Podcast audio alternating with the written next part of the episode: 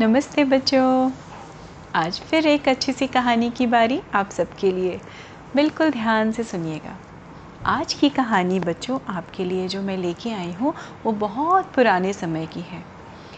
वो समय जब राजा हुआ करते थे, है ना।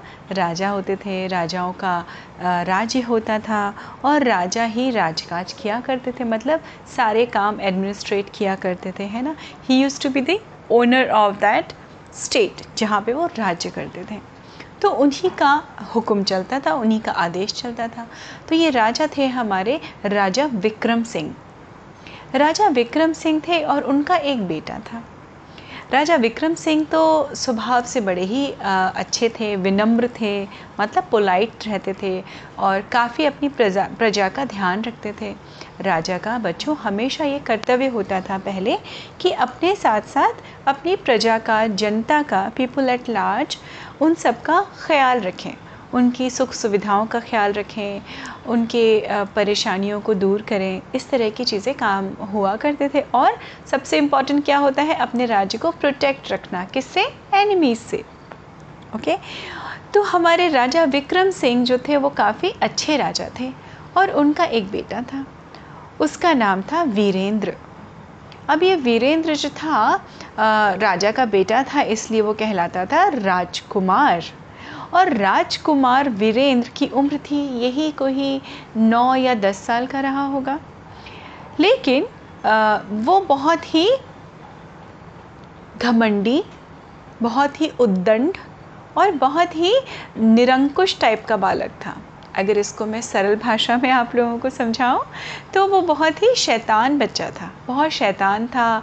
और वो थोड़ा बहुत मैनिपुलेट भी करता था, वो बहुत चालाकी से शैतानियाँ करता था। तो वो ऐसी शैतानियाँ करता था कि उसकी नज़र राजा पे ना, राजा की नज़र उन शैतानियों पे ना पड़े। उनकी एब्सेंस में, अपने फादर की, अपने पिता की एब्सेंस में वो सारी शैतानियाँ करता था। अब था भी राजकुमार, तो उसके सामने तो आगे पीछे तो तमाम सारे नौकर या सर्वेंट्स रहते थे जो हमेशा क्या बोलते थे, जी हुजूरी करना कहलाता है, कि वो हमेशा राजकुमार वीरेंद्र की जी हुजूरी किया करते थे। तो उन सैनिकों का या जो सर्वेंट्स रहते थे, राजकुमार का अपना एक कक्ष हुआ करता था, रूम था बड़ा सा, और जो वो कह दे, राजकुमार का कहना तो पूरा किया जाता था तुरंत। जो खाना पीना हो, जो खेलना हो, जो घूमना हो, जो पहनना हो, बस राजकुमार वीरेंद्र के मुंह से बात निकली और वो पूरी हो गई। तो जब ये सारी चीज़ें उनके हिसाब से, उसके हिसाब से हो रही थी ना, तो उस बच्चे के अंदर ये घमंड आ गया था कि मैं जो चाहे वो कर सकता हूँ। और वो ऐसा ही करता था, चीज़ों को तोड़ना फोड़ना, अपने जो भी नौकर थे, सर्वेंट्स थे, उनसे बदतमीज़ी से बात करना। और कभी अगर पकड़े जाने का डर हो, अचानक से ये लगे कि अरे मैं पकड़ा जाऊंगा, तो सफ़ेद झूठ बोल देना। अपने पिताजी ने, उसके पिताजी यानी राजा विक्रम सिंह ने, कई बार अचानक आए तो उन्होंने देखा कि अरे, तो तुरंत कहता था कि अरे नहीं पिताजी, मैंने नहीं तोड़ा, ये कांच तोड़ा हो, कुछ भी टूटा हो, ये तो इसने तोड़ दिया, नौकर का नाम लेके। और नौकर क्या थे बच्चों, वो राजकुमार वीरेंद्र से भी डरते थे कि कहीं अगर हमने सच बोल दिया तो ऐसा ना हो हमारी नौकरी चली जाए या हमको पनिशमेंट मिल जाए।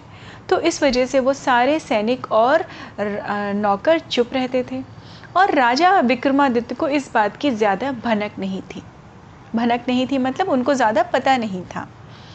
अब बच्चों अगर हम देखें तो हम हमेशा कहते हैं कि शैतानी तो बच्चे ही करते हैं, क्या बड़े करेंगे शैतानी, है ना। बात भी सही है, बच्चे शैतानी करते हैं, लेकिन वो शैतानी अगर एक लिमिट में हो तो ही अच्छा होता है।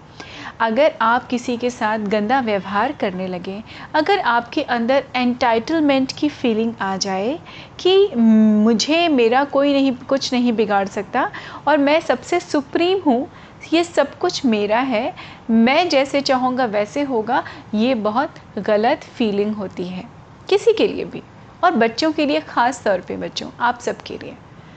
तो ये जो हमारे राजकुमार वीरेंद्र थे, इनके अंदर यही सारी फीलिंग्स बहुत ज़्यादा भर चुकी थी कूट के, जिसके बारे में ज़्यादा पता नहीं था राजा विक्रम सिंह को। एक बार राजा विक्रम सिंह ने एक प्लान बनाया एक ऐसा समय था जब गर्मी की छुट्टियां चल रही थी, तो उन्होंने सोचा कि चलो मैं राजकुमार को लेके इस बार हम दोनों पिता पुत्र जाते हैं जंगल में, मैं शिकार करूंगा और इसकी भी क्या हो जाएगी, पिकनिक हो जाएगी। तो राजा विक्रम सिंह ने राजकुमार वीरेंद्र को बुलाया अपने कक्ष में और कहा कि बेटा मेरी इच्छा है कि हम दोनों कल निकल जाएं, प्रस्थान करें जंगल में और एक अच्छी सी जगह जाके हम लोग वहाँ पे अपना शिविर लगाएंगे। शिविर मतलब टेंट। और 2-4 दिन वहाँ बिता के खुली हवा में सांस लेके पशु पक्षियों को तुम देखना, जो तुम्हारा खाने का मन हो वो खाना पीना। वहाँ नदियाँ बहती हैं, हम नदियों में तुम नहा सकते हो। तुम्हें जो जो करना है, वहाँ पे बहुत सारे पशु पक्षी होंगे, तब तुम्हारा मन बहल जाएगा। थोड़ा राजमहल से बाहर निकलते हैं। वीरेंद्र ने कहा, जी पिताजी, जैसी आपकी आज्ञा, मैं ज़रूर चलूँगा और मैं सारी तैयारी कर लेता हूँ। अब दूसरे ही दिन सुबह दोनों पिता पुत्र यानी राजा विक्रम सिंह और हमारे राजकुमार वीरेंद्र, जो बिगड़ैल टाइप का था, बिगड़ैल मतलब जो बिगड़ा हुआ था, जिसको बिल्कुल भी बच्चे को तमीज़ नहीं थी, है ना, वो थोड़ा बदतमीज़ टाइप का राजकुमार था, लेकिन उसके साथ साथ वो चालाक भी बहुत था। उसको ये पूरा ध्यान रहता था कि कहीं भी कोई ऐसी बदतमीज़ी मैं अपने पिता के सामने ना करूं, क्योंकि वीरेंद्र को पता था कि राजा विक्रम सिंह यानी उसके पिता काफ़ी ज़्यादा डिसिप्लिन थे। बच्चों को लेके सारे माँ बाप होते हैं ना बच्चों, और होना भी चाहिए, क्योंकि इन दी एंड माँ बाप या हमारे बड़े हमारा भला ही चाहते हैं, इसीलिए हमें करेक्ट करते रहते हैं। खैर, राजा का पूरा प्लान जो था जंगल में जाने का, वो एग्जीक्यूट हो रहा था। वो लोग जा रहे थे, अपनी अपनी पालकी में बैठे थे, और राजकुमार पालकी में बैठा था, राजा रथ पे बैठे थे। और राजकुमार क्या करता था, कभी कूद के रथ पे चढ़ जाता था और कभी वो पालकी में रहता था।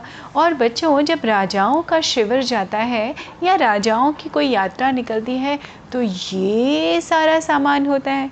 टेंट तो होते ही हैं, है ना, इसके साथ में खाने पीने का सारा सामान, सारे वेसल्स, सारे जो शेफ़ होते हैं जो खाना बनाते हैं, और भी बहुत सारे नौकर, उनके बहुत सारे अस्त्र शस्त्र, क्योंकि पहले के ज़माने में राजा क्या करते थे, शिकार भी खेलने जाया करते थे।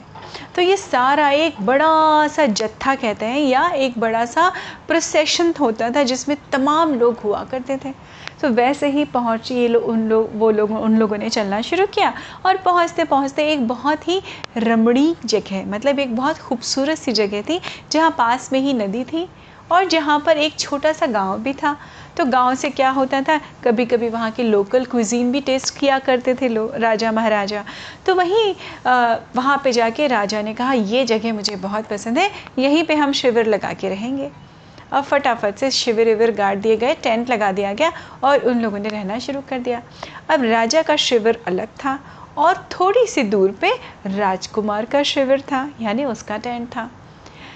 जब सुबह सुबह राजकुमार उठा, और उठ के उसने अकड़ के जूते पहने, अपनी जूतियाँ होती थी पहले, और वो निकल गया सैर पे। तो उसके पीछे 4-5 नौकर, कोई फल हाथ में लिए था, कोई पानी हाथ में लिया था, वो उसके पीछे पीछे उनको हल्का सा पंखा हिलाते हुए घूम रहे थे। और वो अकड़ के चल रहा था, इधर देख रहा था, उधर देख रहा था, ये तोता मुझे दिला दो, ये कौन सा पक्षी है, मयूर लेके आओ, मुझे मोर देखना है। अब राजकुमार के कहने पे सारे लोग भाग भाग के तलाश कर रहे थे, जितने भी सर्वेंट्स थे, कि भाई देखें कहाँ से वो मोर मिल जाए, कहीं से तोता मिल जाए। खैर, इसी प्रोसेस में जब थोड़ा सा आगे चला गया वो जंगल में, तो उसने देखा वहाँ पे एक आदमी था और उसका एक बेटा था। देखने से उम्र लग रही थी कि माँ बाप बेटे थे। वो आदमी था वहाँ पास में गांव में रहने वाला लकड़हारा, जिसका नाम था सवैया। अब सवैया लकड़हारे का ये बेटा था, जिसका नाम था सत्तू। और सवैया लकड़ी काट रहा था, सत्तू लकड़ी बीन रहा था और रस्सी से बांध रहा था। अचानक राजकुमार वीरेंद्र की नज़र उस बच्चे पे पड़ी, तो वो चकित रह गया। ही वॉज शॉक्ड, क्योंकि उस लड़के की शक्ल, जो सत्तू नाम था, वो हूबहू राजकुमार वीरेंद्र से मिलती थी, बहुत ज़्यादा मिलती थी। और उसने कहा, अरे सैनिकों देखो, ये लड़का ये लड़का गांव में रहने वाला, लकड़ी काटने वाला, छी, इसकी शक्ल मुझसे मिलती है, ऐसा कैसे हो सकता है, ये मुझे बिल्कुल पसंद नहीं है। और वो सत्तू बेचारा जो लकड़ी कटी हुई लकड़ियों को बांधने में बिजी था, उसे ध्यान ही नहीं दिया। तो तुरंत क्या कहा राजकुमार ने, इनको यहाँ से दूर भगा दो, सैनिकों भगा दो, मुझे नहीं चाहिए ये मेरी शक्ल वाला लड़का मेरे सामने हो। तो उन्होंने फटाफट से जाके सत्तू के पिताजी सवैया को बोला कि जाओ जाओ जाओ, राजकुमार को नहीं पसंद है कि तुम लोग यहाँ पर हो। वो राजकुमार को प्रणाम करके जल्दी जल्दी वहाँ से चले गए। उन्होंने जल्दी में देखा भी नहीं कि राजकुमार की शक्ल उनके बेटे से मिलती है या ऐसा कुछ, क्योंकि उनको अपनी जान बचानी थी। इधर जो नौकर बेचारे तोता और मयूर मोर लेने गए थे, उनको वो मिला नहीं। अब आप सोचिए बेटा, जंगल में पक्षियों को कोई पकड़ थोड़ी ना सकता है। अब ये ना मिलने पे राजकुमार ने बिल्कुल आतंक मचा दिया, अपने शिविर में चीज़ें तोड़ फोड़ करने लगा, बुरी तरह से वो आफत उसने मचा दी। खाना लेके आए तो खाना फेंक दिया, एक दो को ऊपर कपड़े फेंक दिए, पानी फेंक दिया, और उसको ये ध्यान ही नहीं रहा, पता नहीं कब उसके पिताजी यानी राजा विक्रम सिंह जो शिकार खेलने गए हुए थे, वो अचानक वापस आ गए और उन्होंने वो नज़ारा अपनी आंखों से देख लिया। अब आप सोचिए बच्चों, पहली बार राजा विक्रम ने ये नज़ारा देखा कि उनका राजकुमार तो इतना बदतमीज़ है। अगर कोई भी बात हो जाए आपके बेमन की, मतलब आपके मन की ना हो, इसका मतलब ये नहीं कि आप लोगों के साथ, अपने छोटों के साथ या बड़ों के साथ या इवन अपने सर्वेंट्स के संग बदतमीज़ी करें। राजा विक्रम सिंह को ये बात बिल्कुल पसंद नहीं आई। उन्होंने तुरंत अपने जो प्रधान सैनिक था उनको बुलाया और कहा, राजकुमार वीरेंद्र के कपड़े बदल के इनको मेरे कक्ष में भेजा जाए। अब राजकुमार वीरेंद्र की तो हालत ख़राब, क्योंकि उसने अपने पिता के चेहरे पे वो क्रोध या वो भाव या वो इमोशंस देख लिए थे जहाँ पे वो बहुत नाराज़ थे, और डर के मारे राजकुमार वीरेंद्र की हालत ख़राब। और उन्होंने तुरंत, राजकुमार वीरेंद्र तुरंत अपने दो सैनिकों से बोला, जाओ इसी समय जाओ और वो जो लड़का था जिसकी शक्ल मुझसे मिलती थी उसको ले आओ, उसको मेरे कपड़े पहनाओ, वो जाएगा, वो मेरे पिताजी का क्रोध बर्दाश्त करेगा, मैं नहीं करूँगा। तो एक सैनिक ने कहा, पर राजकुमार, दो राजकुमार। उसने कहा, नहीं नहीं, मैं चला जाऊँगा गाँव में, मैं गाँव में जाऊँगा, उसको यहाँ लेके आओ। सैनिकों ने उसका कहना माना। वो फटाफट से सत्तू को शिविर में ले आए, राजकुमार के शिविर में लेके आए। उसने कहा, चलो सत्तू, तुम मेरे कपड़े पहनो और आज से तुम्हारा नाम वीरेंद्र है, ठीक है, सिर्फ एक दिन के लिए। जाओ, मेरे पिताजी का गुस्सा सहन करो, लो अपने कपड़े दो मुझे। तो उसने सत्तू ने हिचकिचाते हुए उसने कहा, जी राजकुमार, जैसी आपकी आज्ञा। और उसने वो कपड़े पहन लिए राजकुमार वीरेंद्र के। वीरेंद्र ने पहन लिए सत्तू के कपड़े और उसको जो है गाँव में छोड़ दिया। वो जाके वो कहता है, ठीक है मैं जा रहा हूँ, थोड़ी देर की तो बात है, जाओ तुम डांट खा के आओ मेरे पिताजी की, मैं इस राज्य का राजकुमार हूँ, ये मेरी आज्ञा है। जब तुम डांट खा लोगे तो सैनिक मुझे बताने आ जाएंगे और मैं वापस आ जाऊँगा। ये कह के राजकुमार वीरेंद्र चला गया गांव में, और जो सत्तू बना वीरेंद्र, वो पहुँच गया राजा के कक्ष में या उनके शिविर में। राजा तो बड़े आग बबूला थे, बहुत गुस्सा थे। उन्होंने बहुत ही क्रोध में राजकुमार वीरेंद्र से कहा, राजकुमार, मुझे आपसे यह उम्मीद नहीं थी, मुझे नहीं पता कि आप कब से इस तरह की हरकत किया कर रहे हैं, ये ज़रूर पहली बार नहीं होगा। और आज मैं बहुत दुखी भी हूँ, क्योंकि मैंने आपको कभी किसी चीज़ की कमी नहीं होने दी। आपके पास सब कुछ है, आपको सब कुछ प्राप्त है, इसका मतलब ये नहीं कि आप बदतमीज़ी और उद्दंडता करेंगे। और उन्होंने इतना नाराज़ थे राजा विक्रम सिंह कि उन्होंने तुरंत सिपाहियों को आदेश दिया, सारा शिविर उखाड़िए और हम अभी प्रस्थान करेंगे। उन्होंने गुस्से में राजकुमार वीरेंद्र, एक्चुअली में कौन था बच्चों, वो सत्तू लड़का, उसको अपने रथ पे बिठाया गुस्से में और क्या कहा, इसका फ़ैसला मैं राजभवन में जाके करूँगा कि आपके साथ क्या करना है। अब आप ये सोचिए बच्चों कि वो जो सत्तू लड़का था, वीरेंद्र राजकुमार बना था, वो तो क्लूलेस था, उसको तो कुछ समझ ही नहीं आ रहा था कि हो क्या रहा है ये, पर वो आंखें झुका के चुपचाप सारी बातें सुन रहा था। और राजा ने आनन फानन में सत्तू को लिया और वो राजभवन की तरफ चल दिए लंबी यात्रा करके। और राजा का आदेश था, सारे के सारे सैनिकों ने अपना शिविर विविर निकाला और वो भी वहाँ से चले गए। अब सोचिए क्या ट्विस्ट आ गया बच्चों कहानी में, कि जो असली राजकुमार था वो गांव में छूट गया और जो सत्तू था वो बेचारा राजकुमार बन के राजा के साथ चला गया। राजा रास्ते भर उससे काफ़ी नाराज़ थे, तो उन्होंने काफ़ी समझाया भी, डांटा भी, और ये सिर झुका के चुपचाप उनकी बातें सुन रहा था। अब क्या हुआ बच्चों, वो ज़माने कैसे थे बच्चों कि दूर दूर तक कहीं भी कोई कम्युनिकेशन के रास्ते नहीं थे। ये नहीं था कि अरे कोई छूट गया तो चलो मैं फ़ोन कर लूँ या मैं चिट्ठी लिख दूँ। चिट्ठी लिखना भी उस समय बहुत आम बात नहीं हुआ करती थी। अब ये सत्तू बना जो गांव में पहुंचा, तो गांव में तो उसके जो फादर थे, सत्तू के पापा थे सवैया, उन्होंने कहा चल सत्तू आ गया, चल अब हम दूसरी तरफ जाएंगे, वहाँ से लकड़ी काट के लाएंगे जहाँ पे राजा का शिविर नहीं होगा, चल मेरे साथ। तो उसने कहा मैं नहीं जाऊँगा। कहते क्या मैं नहीं लगाऊँ, चल मेरे साथ। उसको जल्दी से ले गया। अब वो उसके फादर, सत्तू के फादर सवैया लकड़ी काटे और उसको बोले चलो बांधो। अब तो इसके हाथों में दर्द होने लगा। राजकुमार था भाई, उसको तो काम करने की आदत नहीं थी।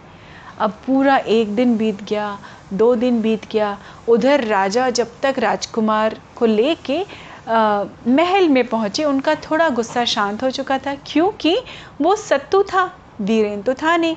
तो उसने सर झुका के माफ़ी भी मांगी राजा जी से, फिर ये भी कहा आगे से मैं बिल्कुल भी शरारत नहीं करूँगा। और राजा वीरेंद्र सिंह ने एक्चुअली में देखा कि वो सच में नहीं कर रहा था शैतानी, तो इन्होंने कहा ठीक है, वो खुश हो गए। और इधर धीमे धीमे क्या हुआ, समय बीत गया। समय बीता, करीब 2 हफ्ते का समय बीत गया। तब इस सत्तू को रियलाइज़ हुआ कि मैंने गलत किया। वो राजकुमार बेचारा मेरी जगह गांव में इतने कष्टों में जी रहा होगा, क्योंकि उनको तो आदत ही नहीं है उसको ना ऐसे दुख में जीने की, सूखी रोटी खाने की। और वो 1000 कहेगा तो भी मेरे पिताजी या गांव में कोई भी विश्वास नहीं करेगा कि वो राजकुमार है। एक दिन हिम्मत करके उसने जाके राजा को सच बताया कि राजा महाराज मुझे माफ़ करिए, मुझे क्षमा करिए, पर मैं आपका बेटा नहीं हूँ और मैं सत्तू हूँ, एक गांव में लकड़हारे सवैया मेरे पिताजी हैं, उनका बेटा। और उसने पूरी कहानी बताई। राजा जी को बहुत अच्छा लगा। राजा जी ने कहा चलो सत्तू, मैं तुम्हारी ईमानदारी पे बहुत खुश हूँ, वरना तुम्हारी जगह कोई और होता तो शायद इस ओर ध्यान भी नहीं देता। फिर उन्होंने सैनिकों को भेजा और अपने राजकुमार को बुलाया। उसकी हालत बड़ी दयनीय हो रही थी, है ना। एक राजकुमार अगर गांव में रहने चला जाए और लकड़ी काटे, लकड़ी बेचने का काम करे, खाना ना अच्छा मिले तो कैसा होता है। पर राजा विक्रम सिंह ने कहा चलो, मुझे बड़ी खुशी हुई कि एक पंथ 2 काज हो गए। क्या हुआ, तुम्हें तुम्हारे किए की सज़ा मिल गई। तुम्हें पता चला कि जब काम करते हैं और कोई भी काम छोटा बड़ा नहीं होता वीरेंद्र, और तुमने एक जीवन को देखा है। आज के बाद से मुझे उम्मीद है कि तुम ये सारे काम करने, गलत काम करने, शैतानी, उद्दंडता, बदतमीज़ी बंद कर दोगे। और राजकुमार वीरेंद्र को भी एहसास हुआ अपनी गलतियों का। उन्होंने अपने महाराज से क्षमा याचना मांगी, अपने पिताजी से। सत्तू अपने पिताजी के संग चला गया गाँव में, और उसकी ईमानदारी से खुश होकर राजा विक्रम सिंह ने उसको काफ़ी इनाम दिया और देखा कि उनको कोई तकलीफ़ ना हो गांव में कभी भी। और हमारे वीरेंद्र राजकुमार को ज़िंदगी भर का सबक मिला कि कैसे आपको हमेशा अपने लोगों से, आसपास के लोगों से अच्छे से व्यवहार करना चाहिए। और वो एक आगे चल के बड़े होके बहुत अच्छे राजा साबित हुए, राजा वीरेंद्र सिंह। तो उम्मीद है बच्चों आपको ये कहानी अच्छी लगी होगी, और इससे हम यही सबक लेते हैं कि हम हमेशा जीवन में अच्छे काम करें और अपने आसपास के लोगों से, बड़े छोटे सबसे अच्छा व्यवहार करें। अपना विशेष ध्यान रखिए। मैं फिर मिलती हूँ आपसे अगली कहानी में। नमस्ते बच्चों।